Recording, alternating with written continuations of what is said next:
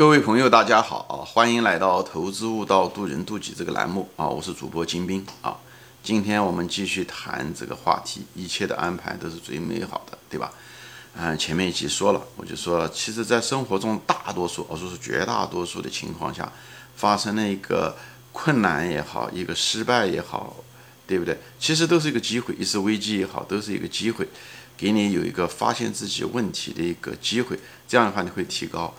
让，就是让你一个反省的一个机会，让你提高。因为人就是，对吧？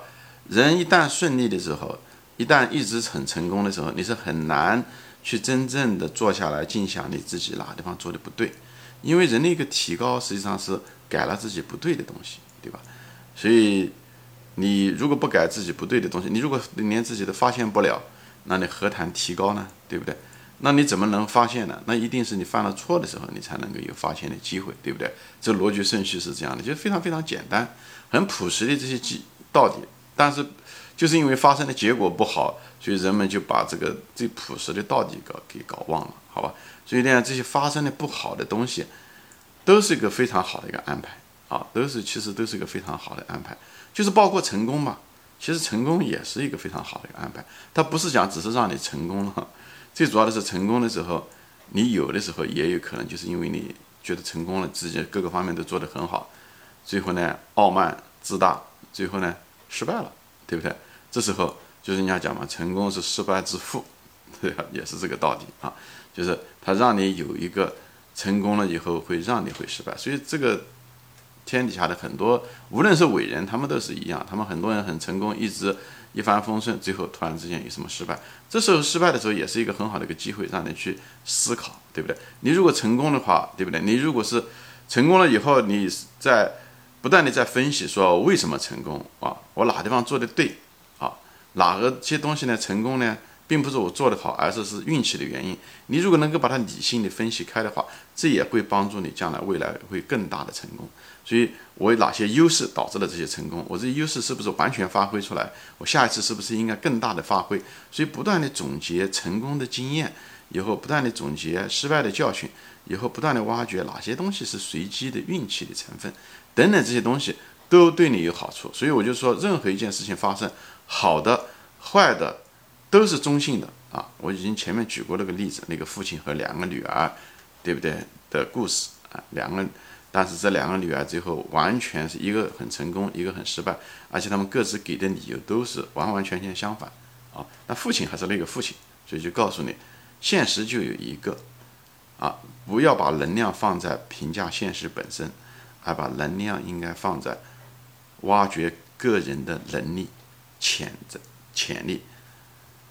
分析过去发生的事情是为了未来的提高，啊，所以不要把能量放在抱怨上面、怨恨上面，像那个祥林嫂一样，好吧？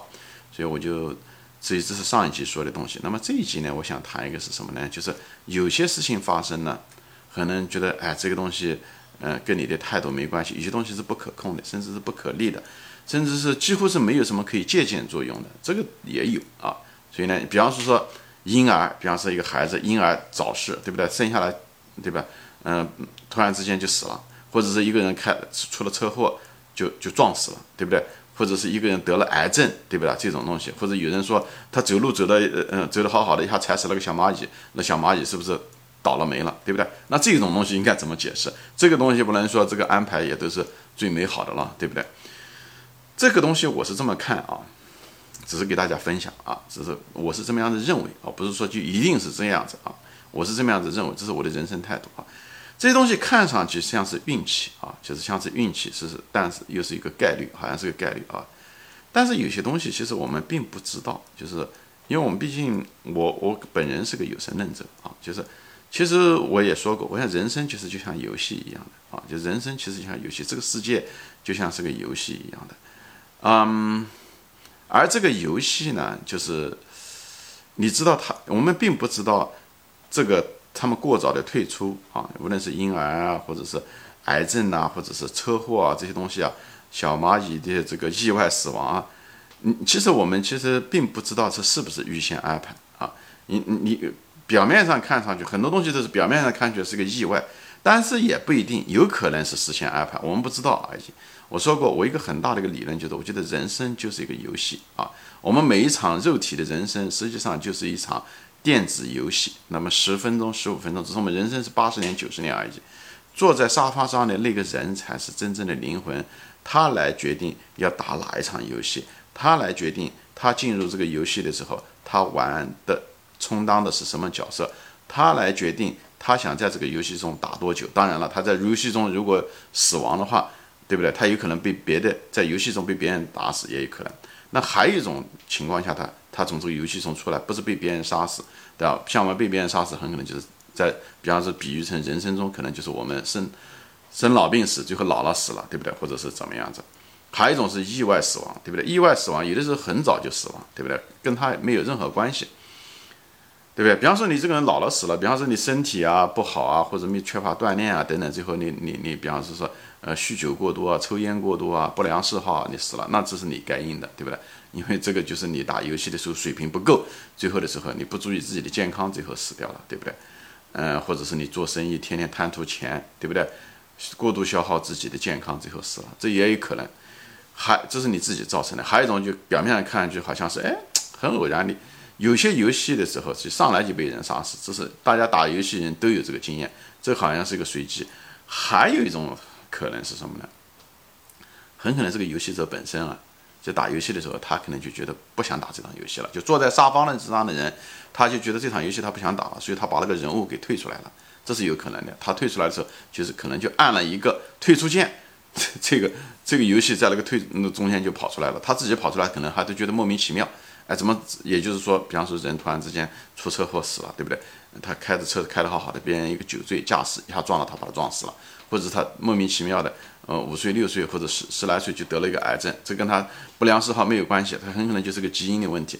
这表面上看上去，而且家里面人看到的时候也很悲伤，也觉得怨气，对不对？哎呀，我怎么运气不好，或者说我这孩子怎么这么倒霉，老天不公，对不对？就是这样子。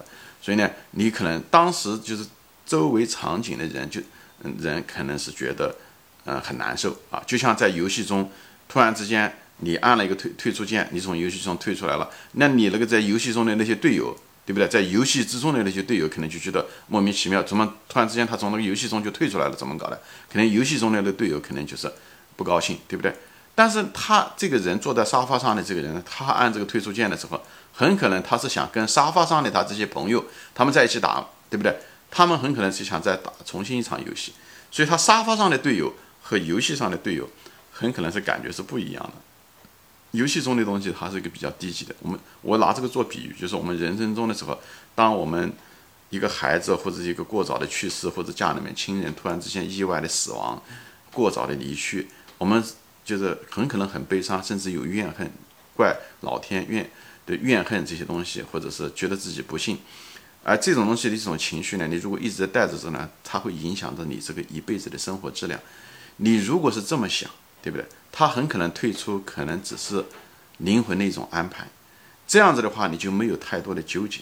我讲的是这个意思。我不是说我讲的这个理论是一定是正确的，我只是提供了一种解释，或者是某一种安慰吧，对不对？这个游戏很可能他打了一半，他那个坐在沙发上的那个灵魂就觉得他不想再打了，都或者是觉得这场游戏挺枯燥，或者是他觉得选错了游戏，或者是他干脆就想呢，他找到了另一个更好玩的那个游戏。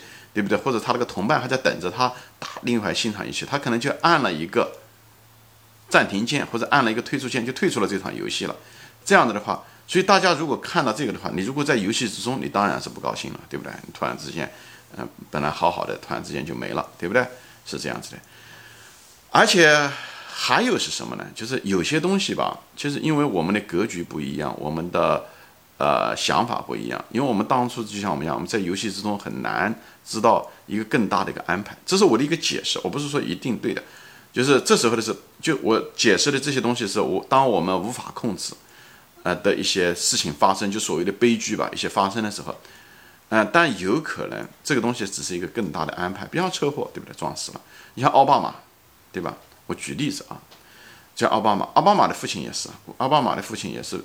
意外的被撞车死掉了，对不对？奥巴马的母亲后来也是吸毒啊，所以呢，家里面没人管，他是他外婆长带大的啊，哎，就是这种机缘，最后他外婆带大，他外婆呢，最后把他抚养成人，最后因为他这种生活非常曲折的经历，最后哎，反而一步步的他知道这个劳苦大众的贫苦啊，以后慢慢慢慢的，哎，最后成为总统，他不断的发奋学习，以后看到社会很多现象，他有非常远大的一个志愿，最后成为了美国非常很好的一个总统。哎，你说如果他父亲如果是？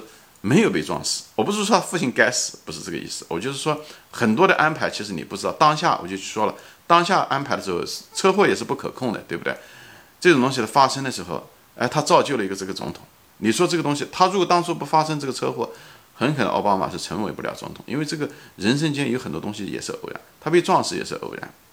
但是这反而成了一个奥巴马成为总统的一个，很可能是一个很重要的一个影响事件，对不对？克林顿也是一样，你就问克林顿也是的，美国另外一个总统，对不对？克林顿也是父亲还是母亲酗酒酗得很厉害，所以克林顿的童年过得并不快乐啊。但是这个他这不幸的童年反而造就了这位总统，也是一样的。我我说这些东西并不是说，呃，就是希望大家找一个酗酒的父亲，或者是希望他父亲撞死，不是这个意思。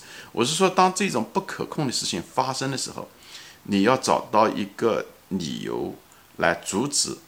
更糟糕的情绪的发生，能量的发生，因为更糟糕的是什么？就是怨恨或者是后悔，而无论是你怨恨和后悔，都无法改变过去那种不可控的发生的事情，而那种事情你是没办法总结经验的啊，因为前面的那些经验嘛，你比方你考试没考好，那个东西是可以总结经验教训的，这种事情是没办法总结教训。那这种情况下的时候，你应该做的是什么呢？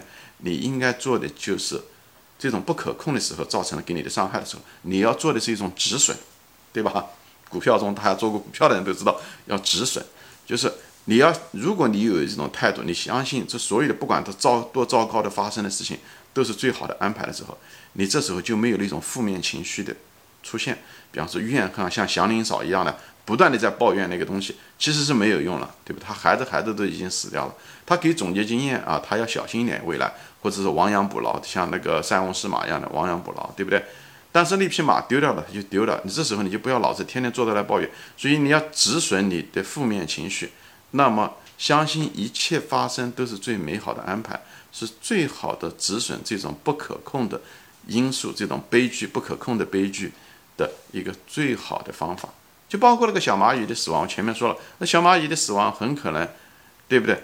是一种安排，它很可能就是就是。就想做这个小蚂蚁，就那么想做了十分钟的小蚂蚁，他很可能想进入另外一场游戏，因为他的灵魂按了那个暂停键。你这样想就好了，这样的话你就没有那么多纠结啊，你就没有那么多纠结。止损是你要怎么样？人为什么能够止损？你能不能够为什么能让自己的负面情绪不再出现？不要有那么多纠结。那么唯一的就是要用用一种正面的情绪把它压压制住。那么就是你相信，你是真正的相信。最美好的事情，所有的发生都是最美好的。我就是说嘛，为什么要这样说？就是你心里面产生这种态度和愉快之后，覆盖了你情绪上的负面情绪。